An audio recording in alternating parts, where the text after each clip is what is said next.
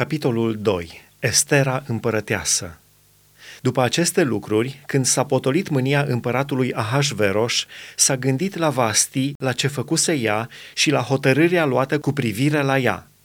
Atunci cei ce slujau împăratului au zis, să se caute pentru împărat niște fete, fecioare și frumoase – Împăratul să pună în toate ținuturile din împărăția lui dregători însărcinați să strângă pe toate fetele, fecioare și frumoase, în capitala Susa, în casa femeilor, sub privegherea lui Hegai, famenul împăratului și păzitorul femeilor, care să le dea cele trebuincioase pentru gătit. Și fata care îi va plăcea împăratului să fie împărăteasă în locul Vastii. Părerea aceasta a fost primită de împărat și așa a făcut – în capitala Susa era un iudeu numit Mardoheu, fiul lui Iair, fiul lui Shimei, fiul lui Chis, bărbat din Beniamin, care fusese luat din Ierusalim printre robii strămutați împreună cu Ieconia, împăratul lui Iuda, de Nebucadnețar, împăratul Babilonului. El creștea pe Hadasa, adică Estera, fata unchiului său, căci ea n-avea nici tată, nici mamă. Fata era frumoasă la statură și plăcută la vedere – după moartea tatălui și a mamei sale, Mardoheu o luase de suflet. Când s-a auzit porunca împăratului și hotărârea lui, au fost strânse un mare număr de fete în capitala Susa, sub privegherea lui Hegai. Odată cu ele a fost luată și Estera și adusă în casa împăratului, sub privegherea lui Hegai, păzitorul femeilor. Fata i-a plăcut și a căpătat trecere înaintea lui. El s-a grăbit să-i dea cele de trebuință pentru găteală și hrană, i-a dat șapte slujnice alese din casa împăratului și a pus-o împreună cu slujnicele ei în cea mai bună încăpere din casa femeilor.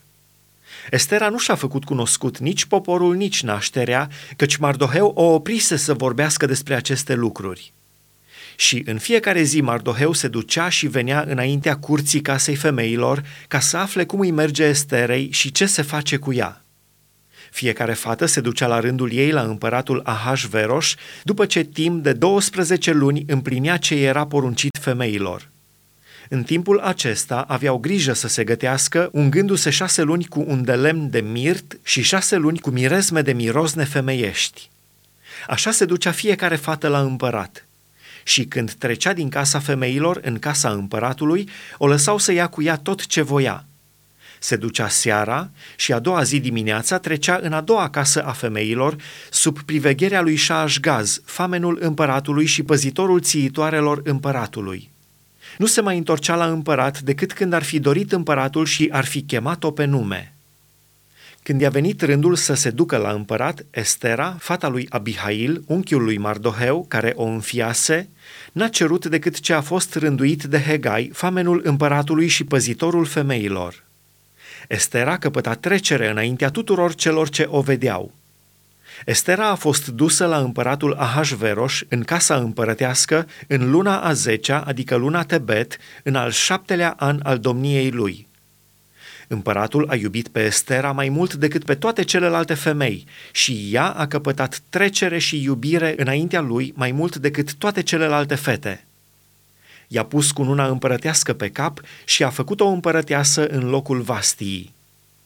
Împăratul a dat un mare ospăț tuturor domnitorilor și slujitorilor lui, un ospăț în cinstea Esterei. Cu prilejul acesta a ușurat sarcinile ținuturilor și a împărțit daruri cu o dărnicie împărătească. Mardoheu descopere o uneltire împotriva împăratului. A doua oară, când s-au strâns fetele, Mardoheu ședea la poarta împăratului. Estera nu-și spusese nici nașterea, nici poporul, căci o oprise Mardoheu. Și ea urma acum poruncile lui Mardoheu cu tot atâta scumpătate ca atunci când o creștea el – în același timp, pe când Mardoheu stătea la poarta împăratului, Bictan și Tereș, doi fameni ai împăratului, păzitorii pragului, s-au lăsat biruiți de o supărare și au vrut să întindă mâna împotriva împăratului Ahasveros. Mardoheu a avut cunoștință de lucrul acesta și a dat de știre împărătesei Estera, care l-a spus împăratului din partea lui Mardoheu. Faptul fiind cercetat și găsit în tocmai, cei doi fameni au fost spânzurați de un lemn. Și lucrul acesta a fost scris în cartea cronicilor în fața împăratului.